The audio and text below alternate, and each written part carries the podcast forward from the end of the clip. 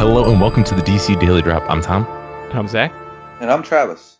We're back to talk this week in DC TV, a busy week, seven TV shows on, and we're going to focus, of course, on the four CW DC superhero shows, starting with Legends of Tomorrow, The Curse of the Earth Totem, where there's pirates, Sara goes on a date. Uh, what stood out to you in this episode, Travis?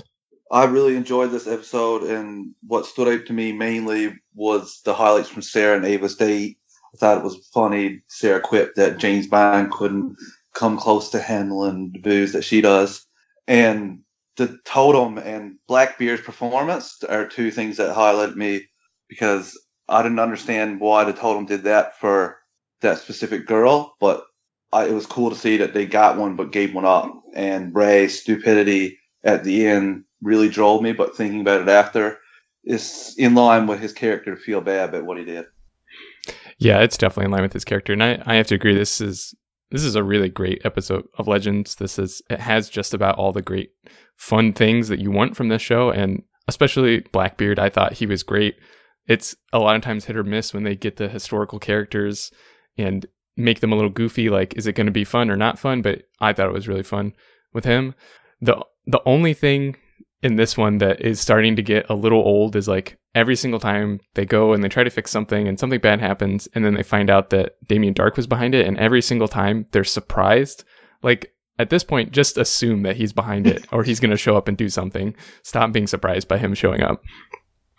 Yeah, that's a really, really fair point. I, I agree with most of what you guys said.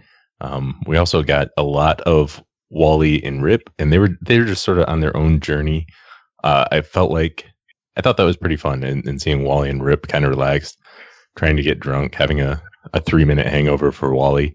Uh, it did feel like they were ripping on the Flash writers a little bit. Like, yeah, you know, they were talking about how it didn't really fit in on the team and and everything like that, and it almost felt like it was more of more blaming the writing than the the actual in universe reasons. But either way, um, it's it's I do like Wally and like seeing more of him. I liked how they addressed that though, because we've complained on this very podcast that the Flash didn't know what to do with Wally.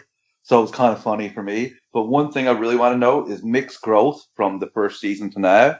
Normally, like in the first season, he just was just off, just trying to rob, didn't have any care. Ray, Ray makes note of this in the end of the episode. But he goes up, asks Amaya how she is, basically changes her whole outlook.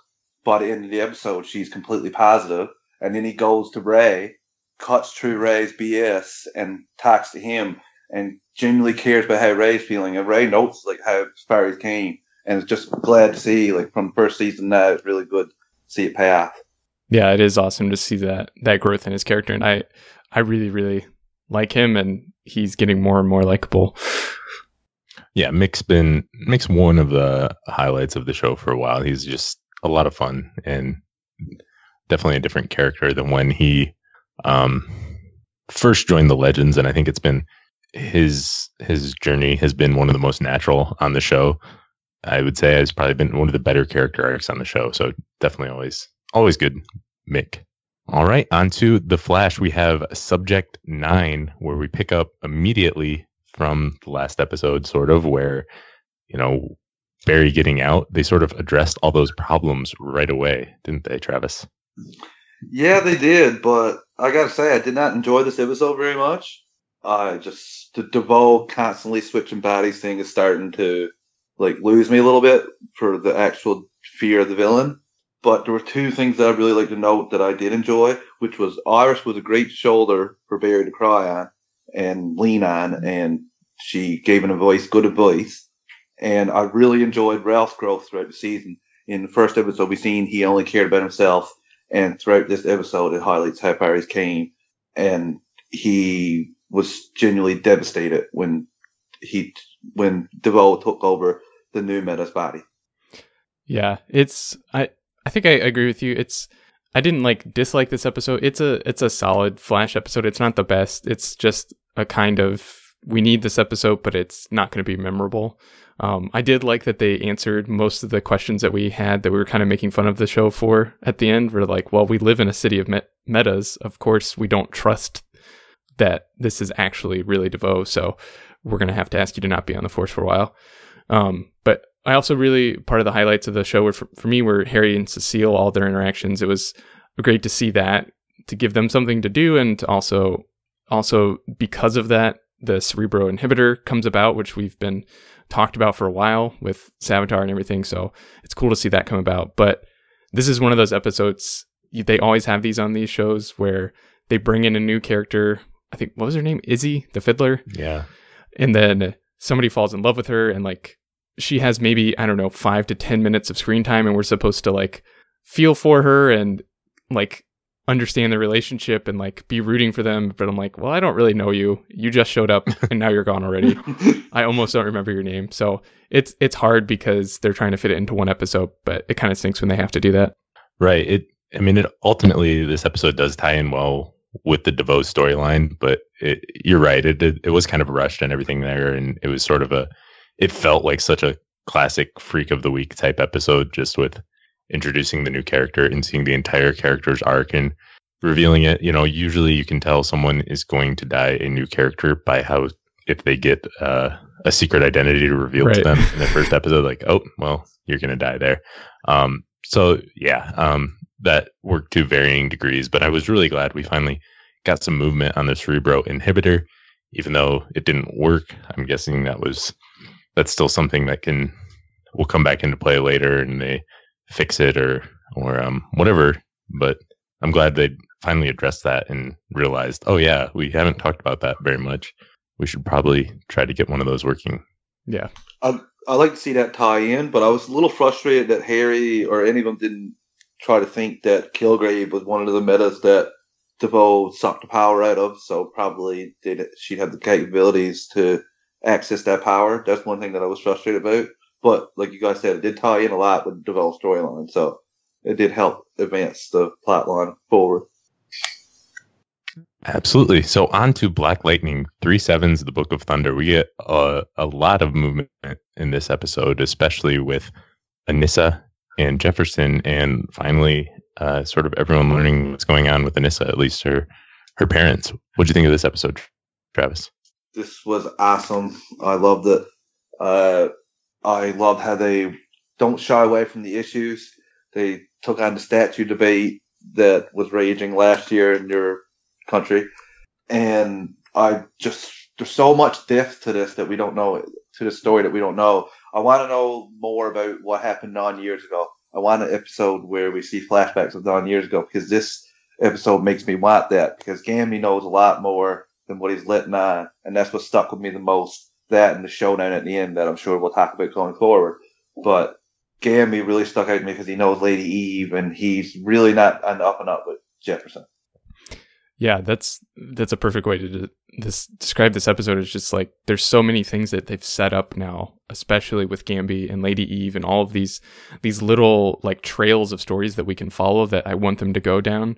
So they've set up a whole lot of stuff going forward that they can work with and do flashbacks and try to figure out. And you know, we saw Anissa doing the research on her grandpa's uh, stuff, the stuff that got him killed, and we we get to see like the flashback of of him of Jefferson watching his dad die, and that was pretty that was hard. And so, and then also seeing him struggle with the fact that he wants to kill um, Tobias, and you know, a lot of the heroes they've had to do that, but this one they've somehow they've made it feel even a little bit different. You know, that's a struggle that a lot of the characters have to deal with, but I think they they handled it really well in this show.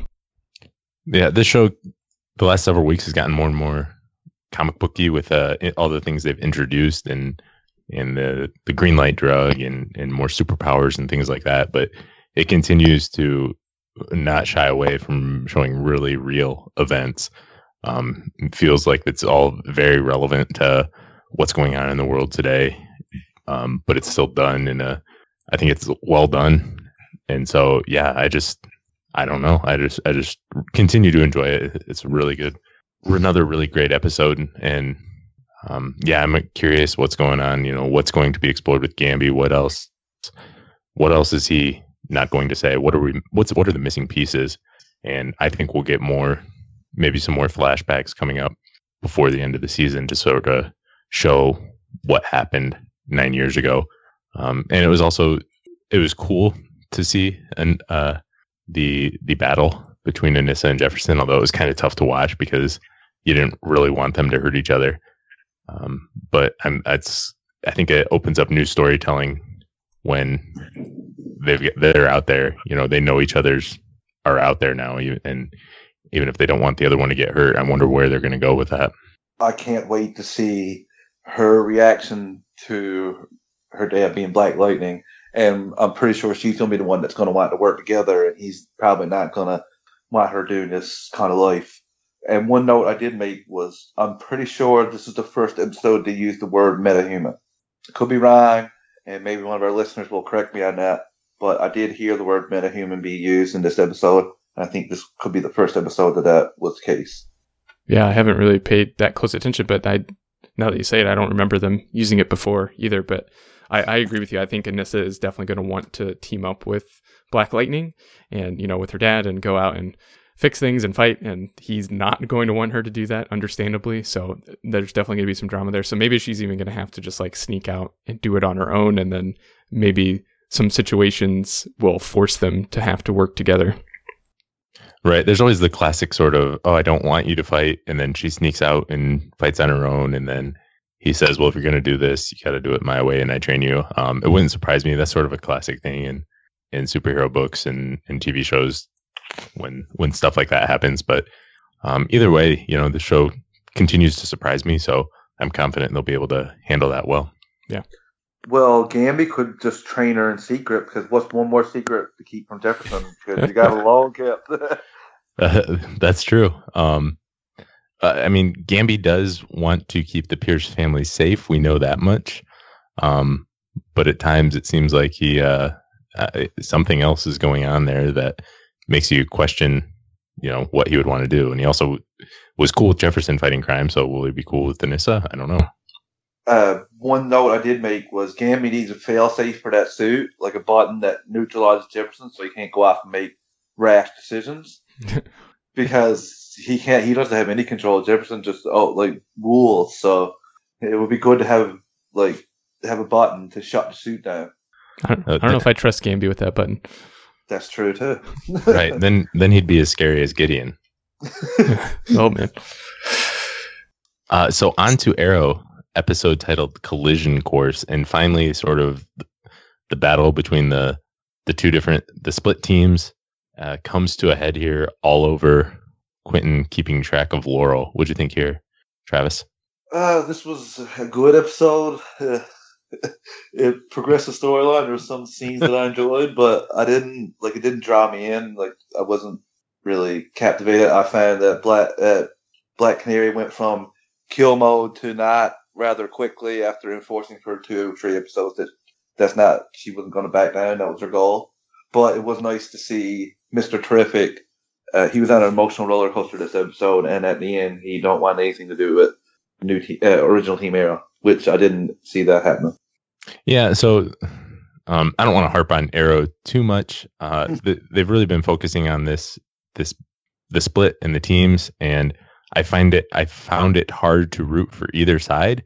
Not because uh, I, am interested in both of them, but I'm sort of disappointed in in both sets of teams. And um, Diggle just comes in screaming, seems out of character, and lots of little things like that. So I, I don't really, I'm not, I don't really have anyone to root for right now, except for like Quentin and Thea. Um, and even they're doing some questionable things, I guess. But um, there, having said that, there is some some good stuff going on there. Uh, I really liked the the scene. I didn't expect Dinah to actually go through killing Laurel, but um, it was cool to see Curtis sort of talk her down and um, have that resolved. And and there were lots of other good moments mixed in the show too. Well, I liked how Oliver said that he wasn't the best person to tell Black Canary not to kill somebody he was rather hypocritical, which at least he made note of that because he's killed a lot in the past.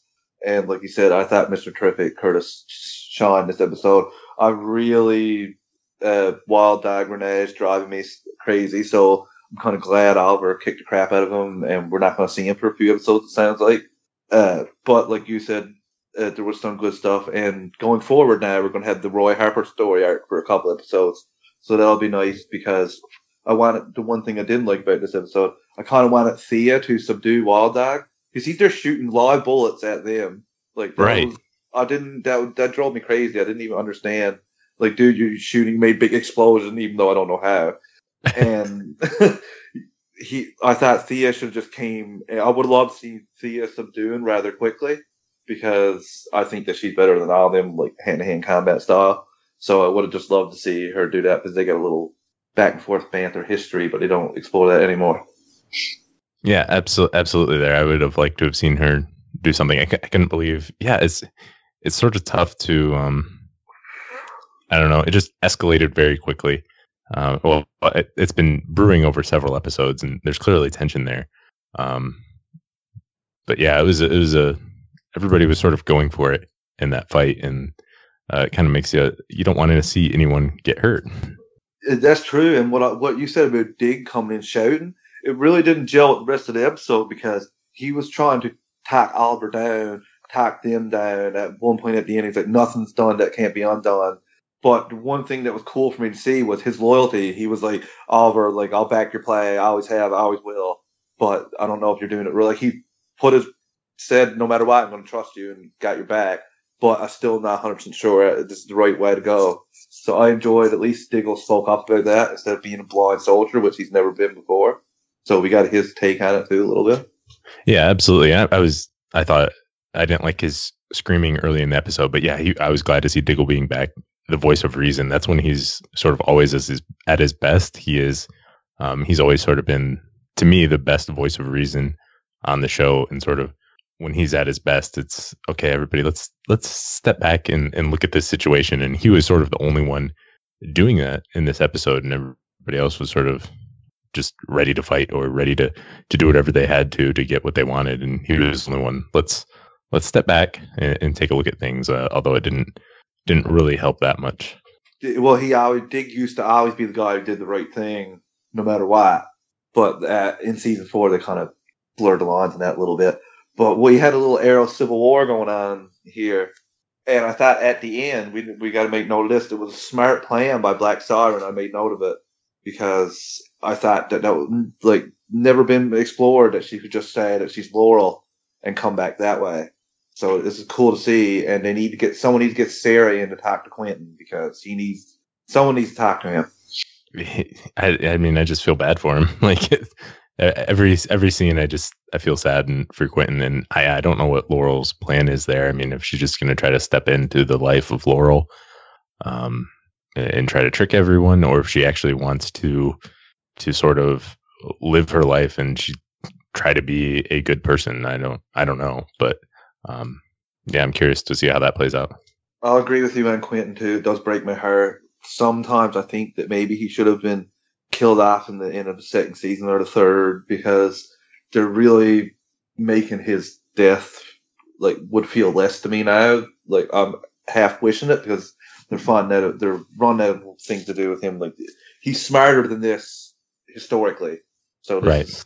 throwing me for a loop a little bit. How over and over this throughout this whole for well since the first time we've seen Black Siren, he's been like this. So I'm just starting to get a little fed up. But we have good stuff looking forward because I did watch the preview and Thea seems like a total badass next episode, and we get return of Roy Harper. That's good. And that is definitely something to look forward to. So I guess that's it for this week in the DCCW. Man, everything else was back uh, except for Supergirl, Gotham, and Lucifer returned. iZombie season four had its debut. Um, Liv made some delicious looking brain chicken wings. Uh, so iZombie is definitely back, and yeah, a lot of DC TV going on. Travis, let everybody know where they can get a hold of you. You can follow me on Twitter at Travis underscore one five six. Just drop me a line and we can chat DC anytime. All right, well, that is all we have for today. Thanks for listening, and we'll be back tomorrow.